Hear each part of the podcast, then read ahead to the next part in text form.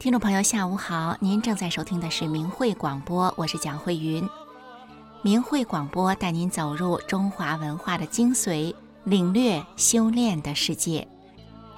明慧广播的全部内容是取材于法轮大法明慧网，明慧网的网址是汉语拼音的明慧点 o r g。首先，我们来听一则由明慧之窗制作的新闻简讯。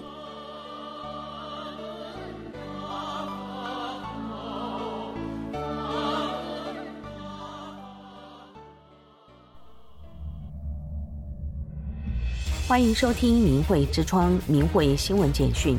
以下是本期节目的主要内容：以色列教授在媒体专访中揭露中共火灾器官罪行；多伦多大游行庆祝四亿中国同胞三退；克罗地亚法轮功学员举办反迫害活动。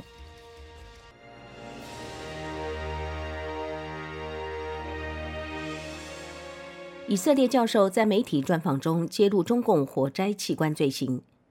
据美国网报道，二零二二年七月二十号，在法轮功学员和平反迫害二十三周年之际，以色列议会电视频道播出了雅各布·拉维教授对中共火灾器官最新证据的专访。拉维教授是舍巴医院心脏移植科创始人和主任，以色列移植协会前主任。拉维教授和来自澳大利亚国立大学的马修·罗伯逊教授进行研究，涵盖了中国不同的时期、不同地方。这项研究采用了计算机技术，对将近三十万篇涉及器官移植的中文专业文章进行研究。他们在这些文章中找到了些句子，显示从供体身上摘除器官时，是否按照医学和移植界公认的常规方法进行。即只有在死者被确定为脑死亡之后才进行。拉维教授和罗伯逊教授在二十五年内发表的七十多篇文章中，找到的清楚表明，手术者在摘除心脏时违背了医学伦理中的公正原则，即是没有首先确定供体是否脑死亡。这意味着，在摘取器官的过程中，摘取心脏本身就是杀死这些人的方式。拉维教授表示。这些由中国医生签名的文章表明，医生本身就是杀死供体的人。中国违反了供体不能是活体的这一个原则。拉维教授第一次接触到中国的火灾器官问题是在2005年，当时一个等待心脏移植的病人告诉他，他不想再等了。他的保险公司告诉他，三周后的某一天某一时间，在中国的一家医院里，一颗心脏会被移植到他的体内。拉维教授证实，这位患者确实去了中国，并在预先安排的日期和时间接受了心脏移植手术。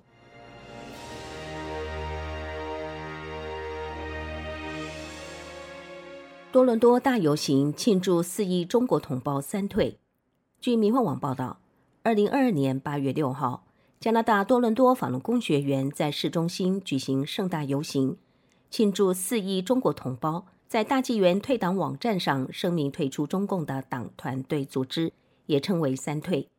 祖籍在香港的陈香兰女士在唐人街现场观看大游行，虽然已经非常年迈，步履蹒跚，但她手里拿着学员送的小莲花和真相传单，非常开心的在街边长时间观看。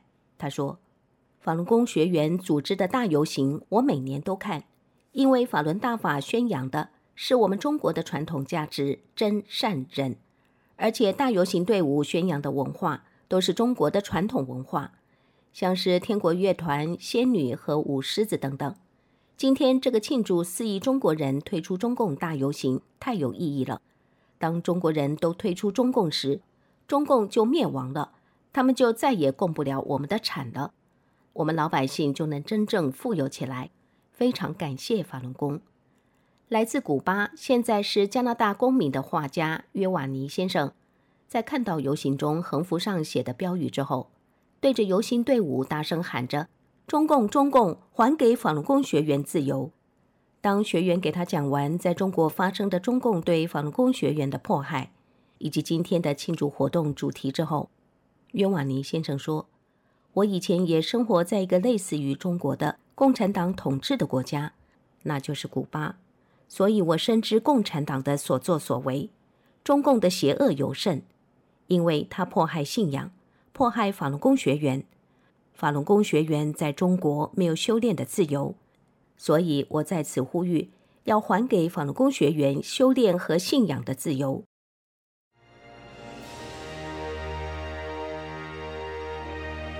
克罗地亚法轮功学员举办反迫害活动。据明慧网报道，二零二二年七月底，克罗地亚法轮功学员在海滨城市罗维尼和里耶卡举办反迫害讲真相活动。来自欧洲各地的游客和当地民众，了解到法轮大法真善忍普世价值的同时，也震惊于中共对法轮功学员的迫害，至今已经长达二十三年。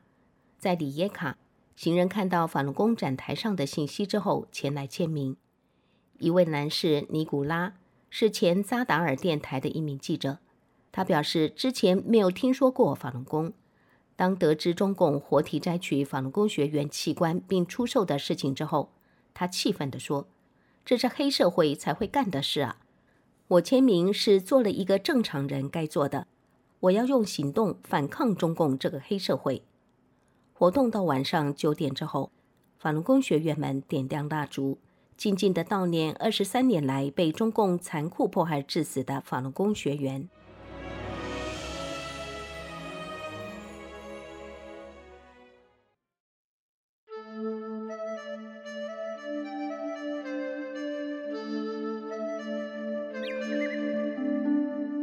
听众朋友，大家好，欢迎您收听明慧广播神传文化节目。今天我们来谈谈如何把握金钱这味药材。一千多年前，唐玄宗开元时期的宰相张悦，在七十岁时，仅用二百余字，在《钱本草》的文章中，把钱的道理说透了。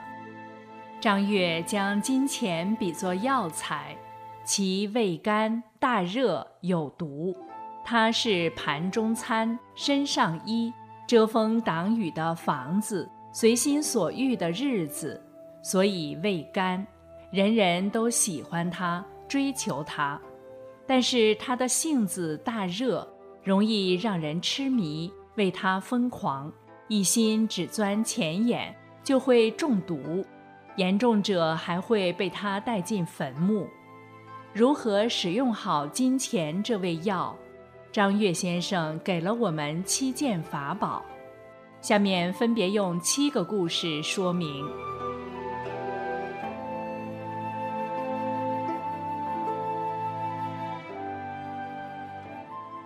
一，道，一积一散。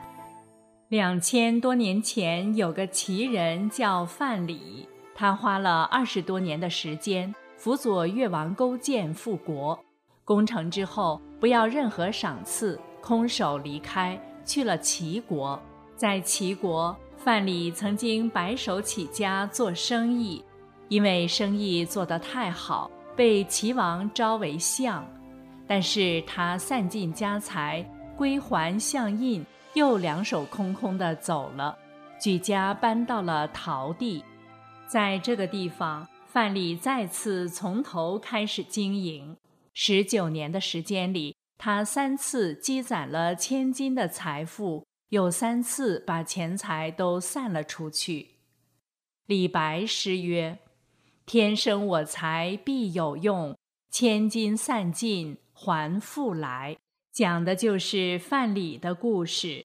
后人尊称范蠡为商圣。但是在他眼里，高官厚禄、家财万贯都是随手可抛的身外物，有舍才有得。十九世纪的韩国第一巨贾林尚沃生前并未留下任何遗产，财产全数捐给了国家。钱本身是用于流通，服务于社会，取之于民，用之于民。就像水一样流动、循环往复、生生不息。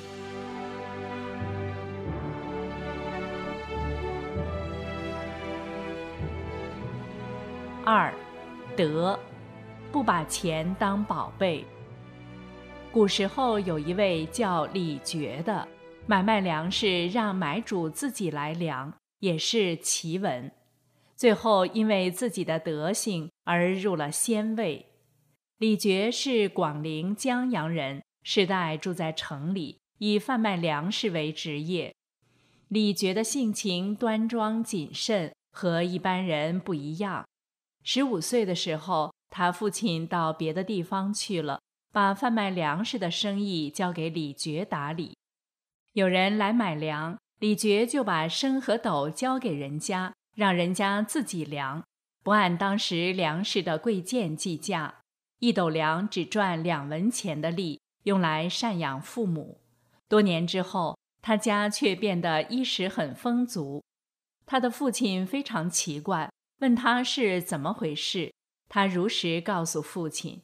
父亲说：“我做粮食生意的时候，同行中都是用升斗出入，出的时候用小斗，入的时候用大斗，用来赚取大利。”虽然官吏年年春秋两季都要检查校正升斗的准确，但是始终不能制止弊病。我只是用同一个升和斗出入，时间已很久了，自以为没有什么偏差。你现在改为出入自己量，我不如你，但是自己量还能衣食丰足，难道是神明帮助你吗？李傕活到八十多岁，也没改变他的职业。李傕活到一百多岁，身体非常轻健。他忽然告诉子孙们说：“我活在世上多年，修养我自己的真气，对你们也没有好处。”一天晚上，他就死了。三天之后，他的棺材有裂开的声音，一看，他的衣带没解，像蝉蜕一样。身体已经飞升成仙去了。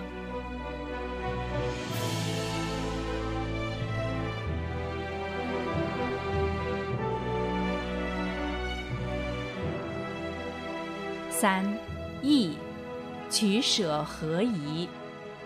明朝中叶有个周秀才，平日里为人方正耿直，家境贫穷，住在一间租来的房屋里。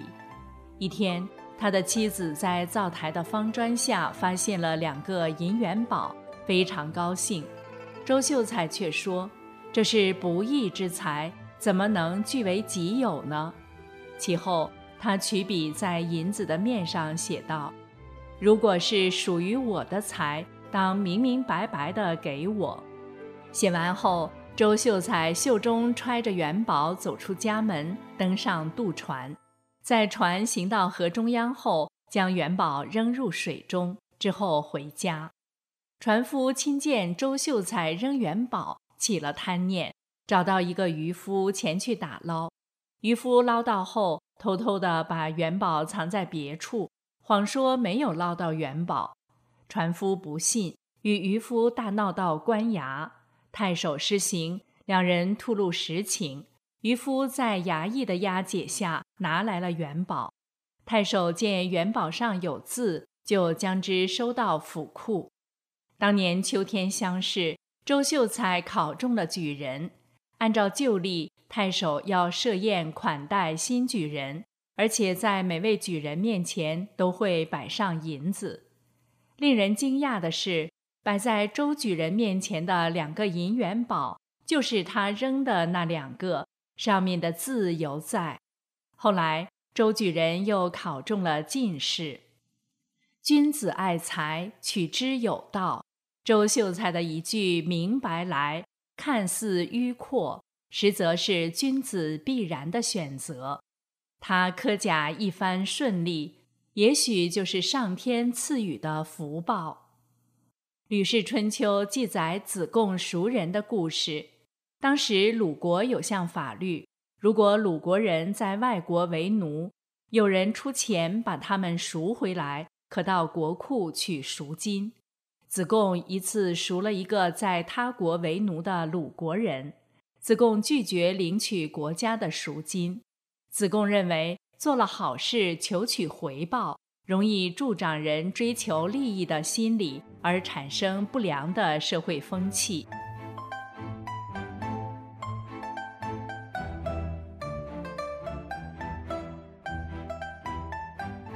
四礼。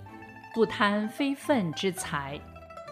江西抚州人谢廷恩是清朝著名的义商，被人们尊称西老爷。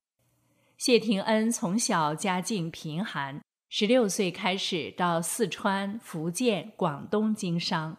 一次，他在福建经商，一位首次在谢廷恩处购买苎麻的商人拿货付款后立即走了。谢廷恩清点货款。发现他多给了总货款一半的钱，身边的人劝他装进自己的腰包。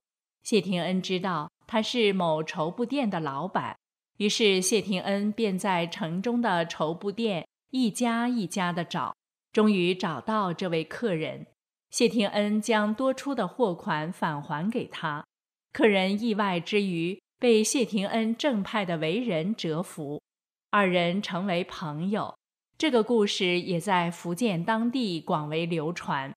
这位客人不仅成为谢廷恩忠实的客户，还介绍城内其他老板在谢廷恩处购买货物。后来，谢廷恩的生意越做越大，不到二十年，已成为抚州当地巨富。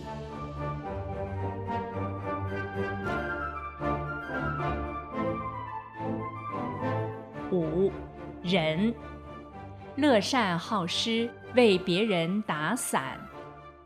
晚清红顶商人胡雪岩一天在商铺里和几个分号的大掌柜谈生意的时候，突然一位商人有急事求见。前来拜见的商人满脸焦急之色。原来这位商人近期的一次生意失败了，急需一大笔资金来周转，没有办法。他准备把自己的所有家业以非常低的价格抵押给胡雪岩。胡雪岩让商人第二天来听消息。胡雪岩通过打听商人所说是属实的，立即从各分号急调大量的现银。胡雪岩坚持按市场价来购买商人的产业，并告诉商人自己暂时替他保管这些资产。商人随时可以赎回这些房产，只需在原价上再多付一些利息就可以了。商人非常惊愕，胡雪岩为什么坚持市场价来购买那些宅子和店铺？胡雪岩店里的伙计都不理解，胡雪岩为什么不按照商人的低价收购那些资产，还主动多付给对方银子？这时。胡雪岩慢慢讲了一段自己年轻时的经历。我还是一个小伙计的时候，掌柜常常让我拿着账单四处催账。有一次，我正在赶路，遇上大雨，同路的一个陌生人被雨淋湿。那天我恰好带了伞，帮那人打伞。后来下雨的时候，我就经常帮一些陌生人打伞。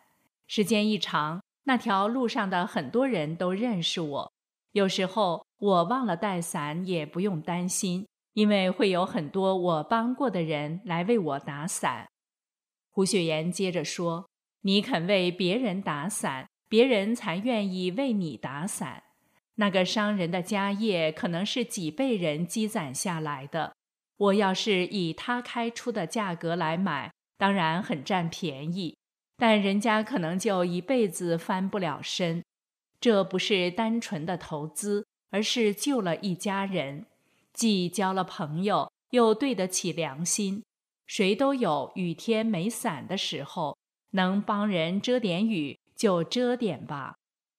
胡雪岩仁义之举打动了官绅百姓，生意越来越好。后来商人赎回了自己的产业。也成了胡雪岩最忠实的合作伙伴。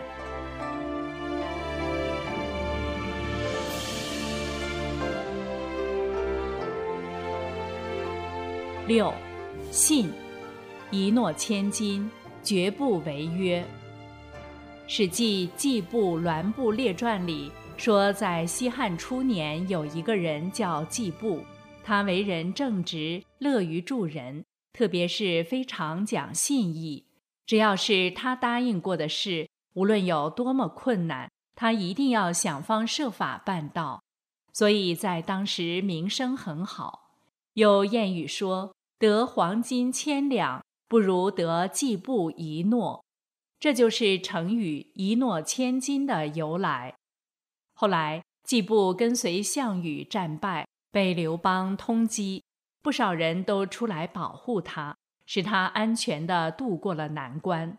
最后，季布凭着诚信，还受到汉王朝的重用。一次。范蠡经商，资金周转困难，向一富户借了十万钱。一年后，富户带着借据出门讨债，包裹不慎掉到江中，借据和路费都没了。于是投奔范蠡。即使没有借据，范蠡不仅连本带息归还欠款，又额外送他路费。范蠡的人信之名广传天下。在日后的经商中，各富户愿意主动送钱上门，帮范蠡度过财政危机。人无信则不立，古人诚实守信，表里如一，言行一致，既不自欺，也不欺人。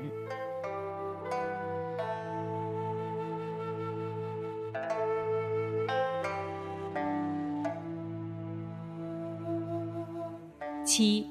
智，不让钱伤害道义。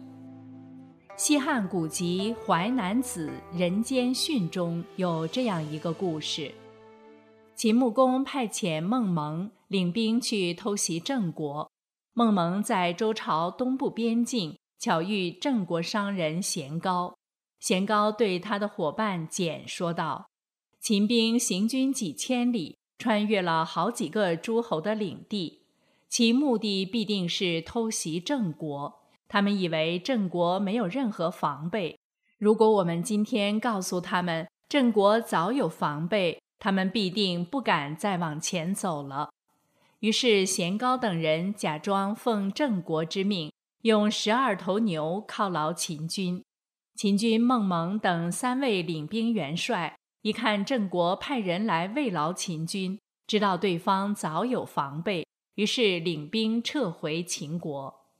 郑穆公见贤高立了大功，于是重赏贤高。贤高拒不受赏。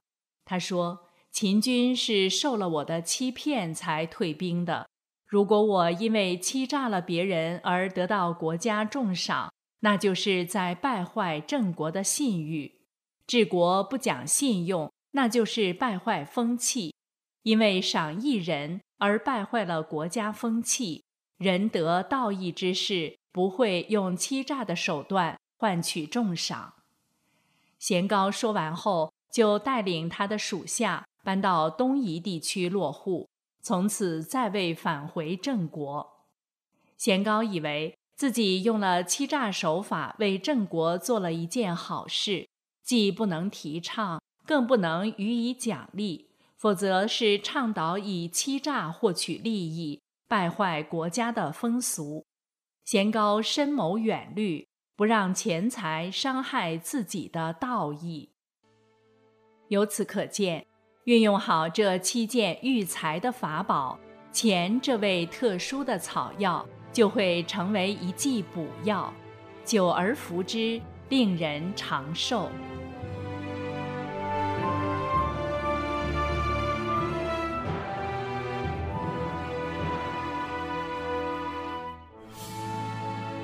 好了，听众朋友，今天的节目就为您播送到这里，感谢您的收听，再见。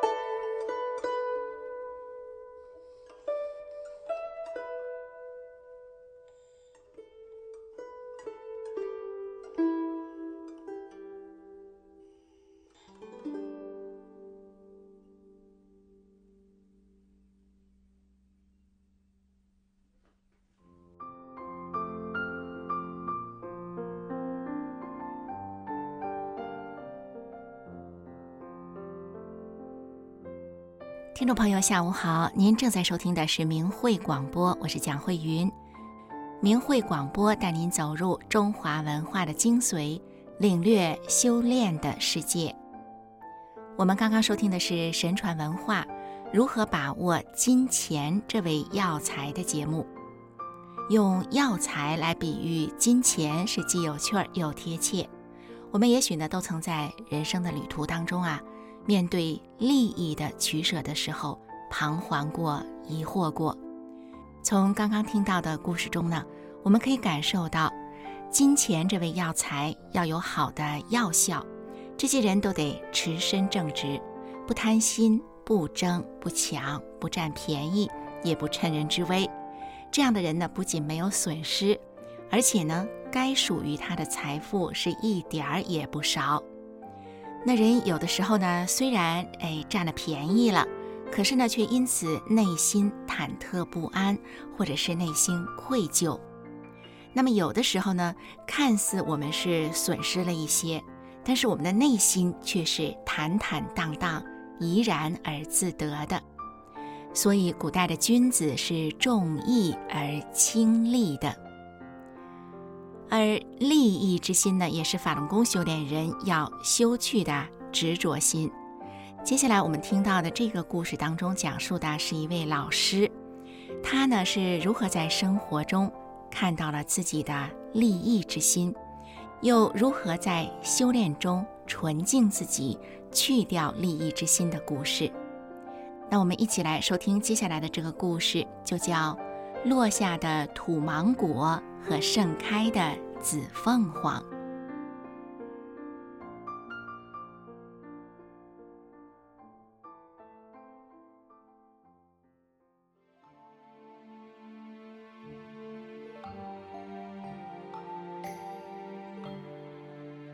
听众朋友您好，我是宋阳。今天故事的主人公是一位修炼法轮功的老师，在他经常练功的地方有芒果树。在他任教的学校，则栽种了紫凤凰花，落下的土芒果和盛开的紫凤凰，让他有了修去自己利益心的机会。接下来，就让我们来听听他的故事。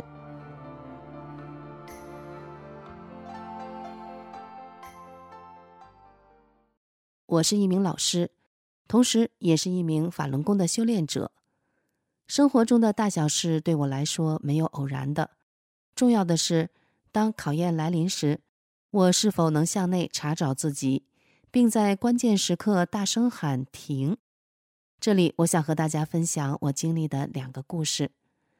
我首先要讲的第一个故事是这样的：我开车到练功点去练功，在我练功的地方旁边有一排高大古老的台湾土芒果树。每年到了五六月份，总是果实累累的，经常可以看到满地的芒果。而我在这里练功已经有十年了，之前我并没有特别注意这些芒果。直到去年的一天，我练完功往停车的地方走的时候，一颗黄澄澄而又成熟饱满的芒果正好躺在了我眼前。我好奇地蹲下来看了又看，发现是刚掉的，好干净啊！我忍不住把它捡了起来，回到家剖开来吃，那味道真是又甜又多汁，太美味了，完全不同于市场上卖的。第二天，我一到练功地点就开始满地搜寻是否有掉落的果实，真巧，一下子落下来一个，真是新鲜。然后接二连三的落了下来，我开心的这儿捡那儿捡，双手拿不了了。那时我也顾不得练功了，干脆回车上找了一条毛巾，把它们兜住。我数了一下，大概有十来个吧。此后，我每天一到练功点，首先就是搜寻芒果。练完功后，如果不用赶八点的第一堂课，通常我都会在那儿读大法师傅的讲法。然后渐渐的，我嘴里虽然读着法，但耳朵里只要传来芒果掉落的声音，我的心和眼。就跟着那声音走了。这一天，我正读到法轮功师傅在《转法轮法解》中说的一段话：修炼功法本身并不难，提高层次本身并没有什么难的，就是人的心放不下，他才说难的。因为在现实利益当中很难把它放下，这利益已经在这儿，你说这颗心他怎么放得下？我心里一惊，啊，这不正是我现在的心境吗？顿时我提醒自己，别再去想芒果了。然而突然我又听到“咚”的好大一声，我心想：哇，好大一颗！我在原地站着，又读了一次这段讲法。我告诉自己。不再捡了，但挣扎了一会儿，我告诉自己，这是最后一次了。我走过去，蹲下来，左看右看，如获珍宝般的把这颗芒果捧起来。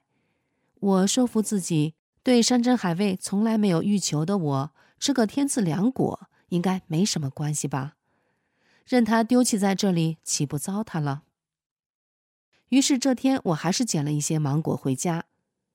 可是那天捡的芒果回家一吃，竟然和过往的截然不同，全都没有半点滋味。这时我才如梦初醒。我想到大法师父在转法轮中说道：“说这东西是你的，其实它不是你的，你可能就认为是你的了，到最后它不是你的。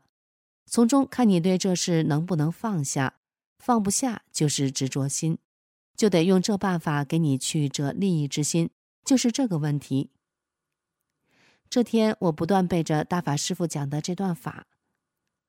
第二天到了练功点，下了车，一路上又是满地的芒果。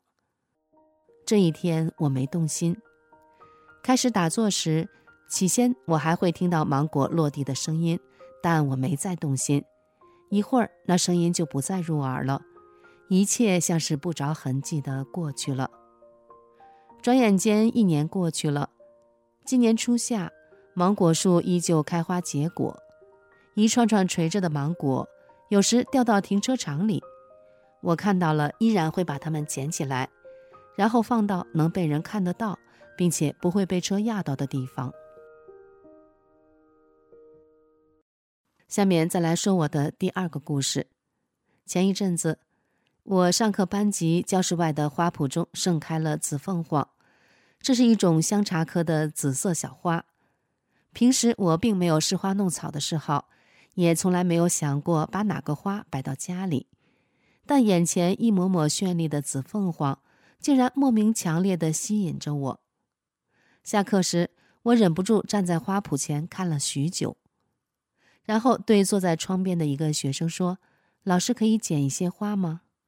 他说可以，还借了我剪刀。回家后，我翻找出了二十多年前姐姐送我的小花器，把紫凤凰插了上去，心里不断的赞叹着：“真是好看啊！”又过了一个星期，另一个我教的班级教室外也开满了紫凤凰，而且开得更精彩绚丽了。我又动心了。下了课。原本要离开的我，忍不住回头找到班长，问他借剪刀。老师要做什么？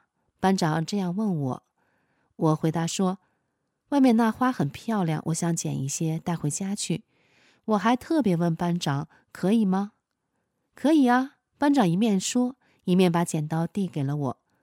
这回我剪的比上次还多，因为这个花圃里的花更鲜艳、更茂盛了。正当我满足的走进教室，把剪刀还给班长的时候，一位学生见状，大声嚷嚷着：“哦，老师偷采花！”原本其他学生正在打菜，准备吃午餐。忽然，整个闹哄哄的教室瞬间安静了下来，所有的眼睛都朝我盯着看。这时，我的脸已经涨得面红耳赤了。我强忍着镇定，假装若无其事地说。我跟班长说了，班长说可以啊。那位学生竟然用闽南语大声地唱起了闽南歌谣，大意是小时候偷采花，长大了就偷汉子。他还继续用闽南语大声地喊着：“我阿妈从小都这么告诉我的。”因为自知理亏，作为老师，我生不起气来。只是这学生话说的难听，我老师的颜面实在挂不住。幸好学生们正忙着吃饭，很快就没有人再聚焦这事儿了。我原本打算捧着花儿走去停车场，但现在我的心里只急着找东西遮掩这束花。我在教室里想找个袋子把花装起来，没找着。刚刚让我出丑的学生，这会儿反而热心的帮我拿来了浇花器，让我摆花。我说太大了，他又帮我找来了一个塑料袋装上。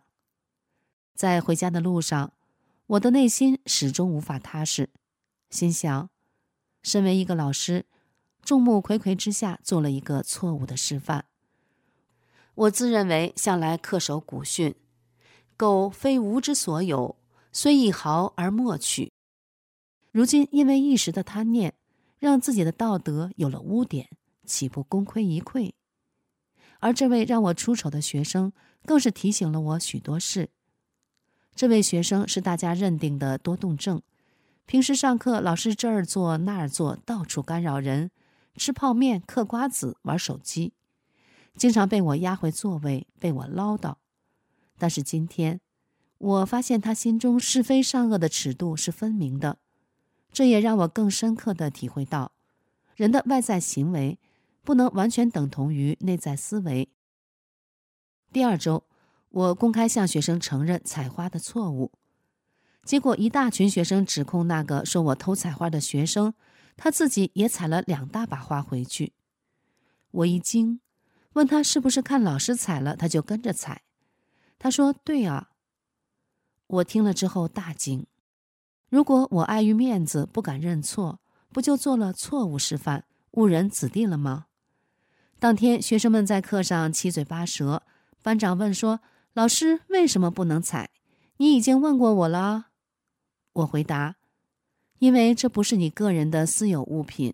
如果是你家的园圃，我问过你了，你同意了，那没问题。”但这是公家的财物，不是你说了算的。可是我们浇了水啊，有同学这样说。但那仍然不是你们的。好比今天这个教室，你的桌椅也都不是你私有的，你的衣服、学习用品才是你个人的。我接着问：我们到公园里看到美丽的花，可以摘回家吗？不可以。学生们异口同声的回答。那就对了。公园里头都竖立着告示牌，上面写着“请勿攀折花木”。我们还去采，那就是知法犯法，会触犯刑法的。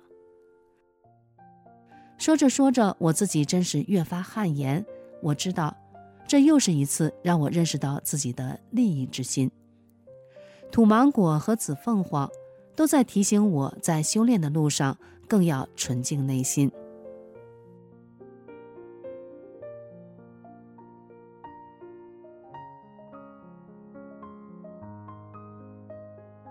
听众朋友，法轮功师傅说，提高层次本身并没有什么难的，就是人的心放不下，他才说难的。作为法轮功修炼人，怎么认识到人心执着，怎么去放下它？今天这位台湾老师的故事，是否让您有所了解呢？感谢您的收听，我们下次再见。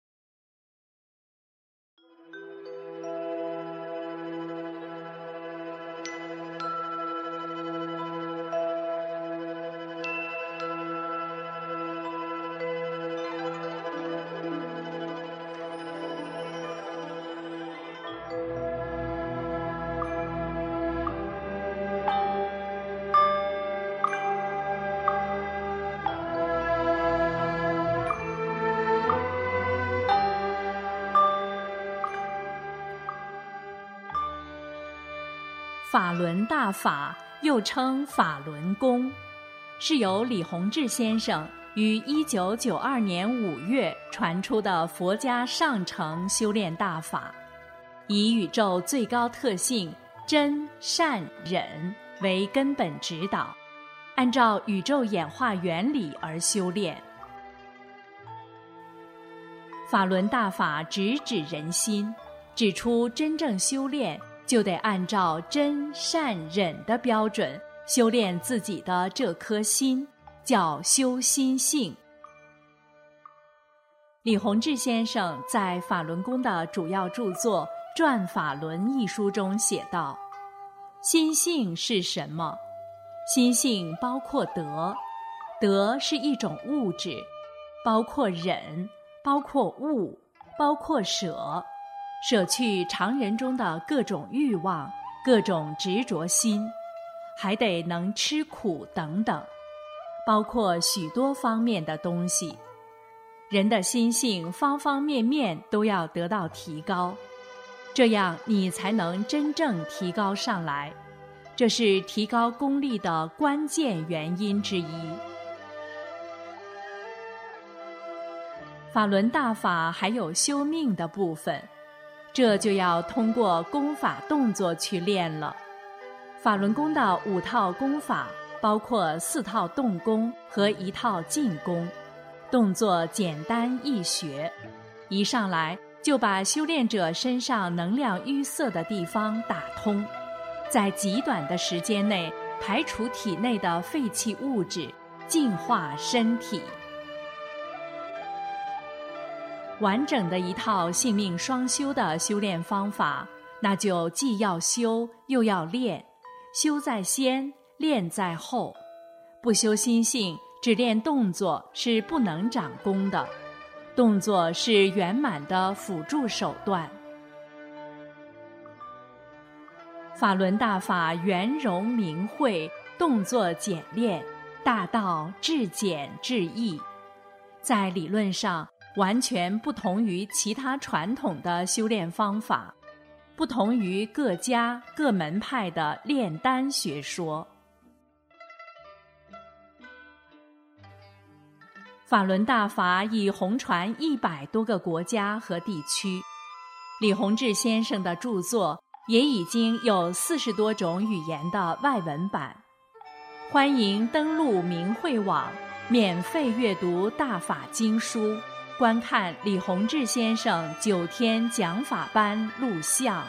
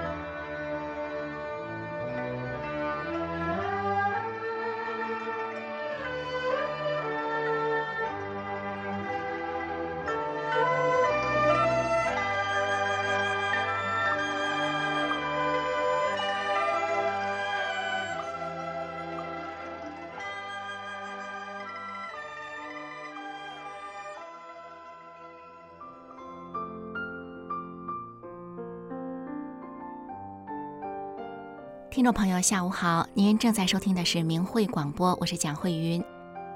从刚才的故事中，您是否觉得法轮功修炼者的道德要求是很高的呢？其实，修炼最重要的就是修去执着心。一个修炼人就是在自己的生活中的方方面面去发现自己的执着，发现了，然后去克服。这个过程，也就是我们修心的一个过程。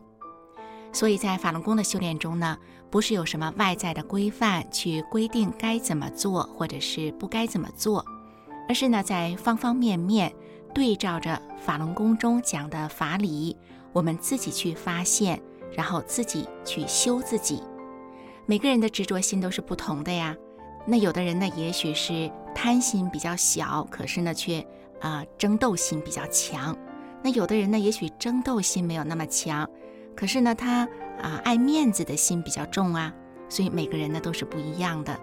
但是呢，无论是什么样的情况，让我们自己更符合真善忍的法理，是所有法轮功学员们的共同目标。接下来这个故事呢，是讲述两个啊一万块钱的故事。故事中的主人公和她的丈夫，两个人呢都发生过一件与一万块钱相关的事。一个呢最后是失而复得，一个却是一去不复返了。那么到底他们经历的是什么样的事情，又为什么会有不一样的结果呢？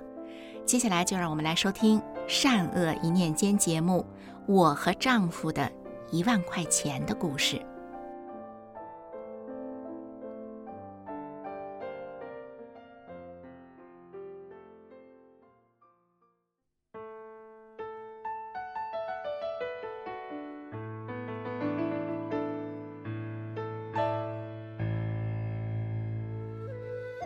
人心生一念，天地尽皆知。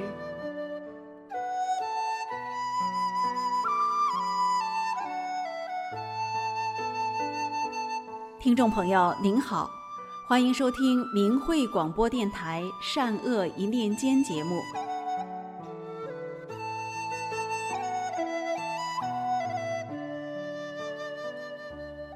人们喜欢用“酒逢知己千杯少”来形容和自己说话很投缘的人。是啊，谁不希望生活中有那么一两个不离不弃的知心朋友呢？今天我们来听听一位女士讲的发生在他们夫妻各自身上的一万元钱的故事。事情或许并不大，却很耐人寻味。想想什么样的人可以做一辈子的朋友？来听听这位女士讲的故事。事情还得从二十多年前的一九九九年七月二十号说起。这天早晨，我们照例到练功点参加晨练。先到的同修跟我们说，很多辅导员都被抓了，我们要到市政府去问个究竟。那天天阴得很沉，我们回家拿了雨披，就去了市政府。到了那儿之后，发现已经有很多人站在政府门口的两侧，排了很长的队。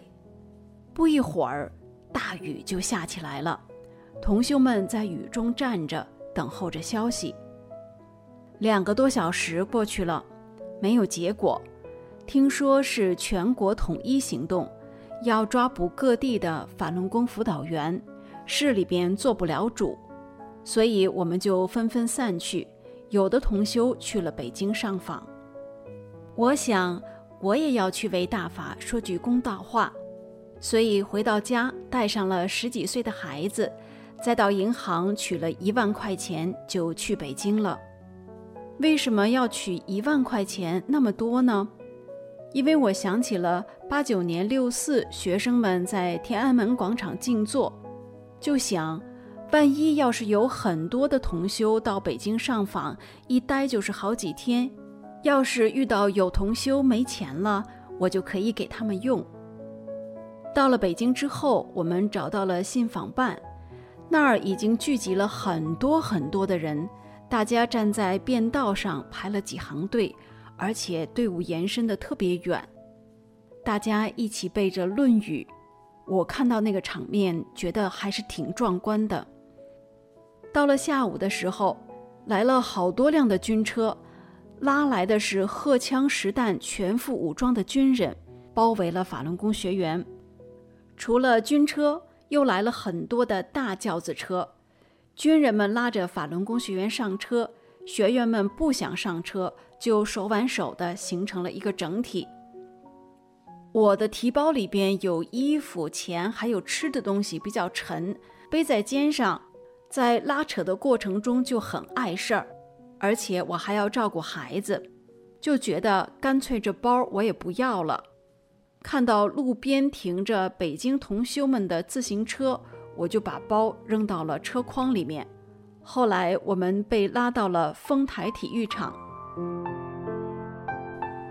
上访的事情过去了几个月了。有一天，我们单位办公室的人找到我，问：“你是不是丢过钱？北京那个捡到钱的人把电话打到咱们单位来了，还给你留了电话。”我一听，那打电话的肯定是练法轮功的，只有我们的同修才能做出这样拾金不昧的好事儿。我就赶紧打回电话，原来是北京通县的同修，我们定好了我去拿钱的时间。见面之后，同修跟我说，七月二十号那天下午，大部分的同修被推上大轿子车之后，后面的同修看见自行车上放了很多没有人拿走的包包，他们就都收起来了，等上了车，拿到了丰台体育场。一大堆的包放在一起，有的人就自己去找，找到了就拿走，剩下的没有人领走的包，同修们就分别拿回了自己的家。这位同修看到我的包里边有很多钱，当时就犹豫拿还是不拿呢？最后还是拿回家了，因为找不到失主，让他非常的为难。有一天，他们突然在包里面。翻到了我的工资条，上面有我的名字，还有我们单位的名字。就这样，他们找到了我的单位，问单位有没有这个人。单位说有，于是就物归原主了。这样一来，我丈夫就知道了我丢掉这一万块钱的事情。虽然我跟他讲了当时的情况，也道了歉，可是很长一段时间。他对我这件事情还是耿耿于怀的，我也承认这件事我做的不好，不应该自己主动把包丢了。可是当时的那个阵势真的是挺吓人的，也不知道后边会发生什么。日子就这样一天天过去了，没想到十多年后，丈夫也遇到了一万块钱的事情。她的一个朋友找她借钱，说是公司运转不开了，想要借一万块钱。丈夫不太想借给她，不过那个人三番五次的找，并且答应很快就会还钱。虽然不太情愿，丈夫还是借给她了。结果一万元钱一去不回，后来打过好多次电话，最后根本连人都找不到了。那个人是开公司的，和我丈夫的单位供需对口，两个人经常一起吃吃喝喝。我就问丈夫：“你是不是拿过人家的好处？要不人家怎么会借钱不还？”丈夫没有吱声。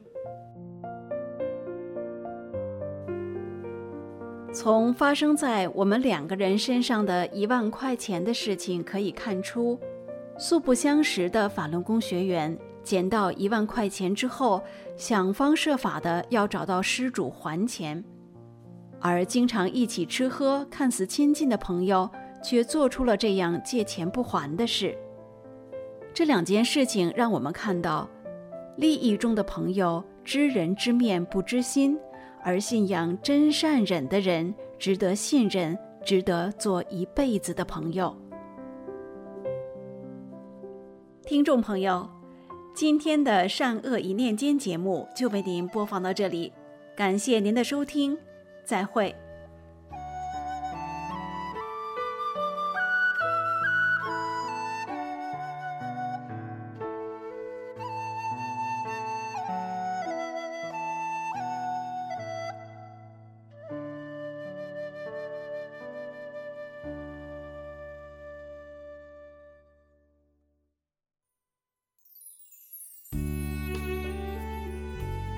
听众朋友，今天的明慧广播就到此结束了。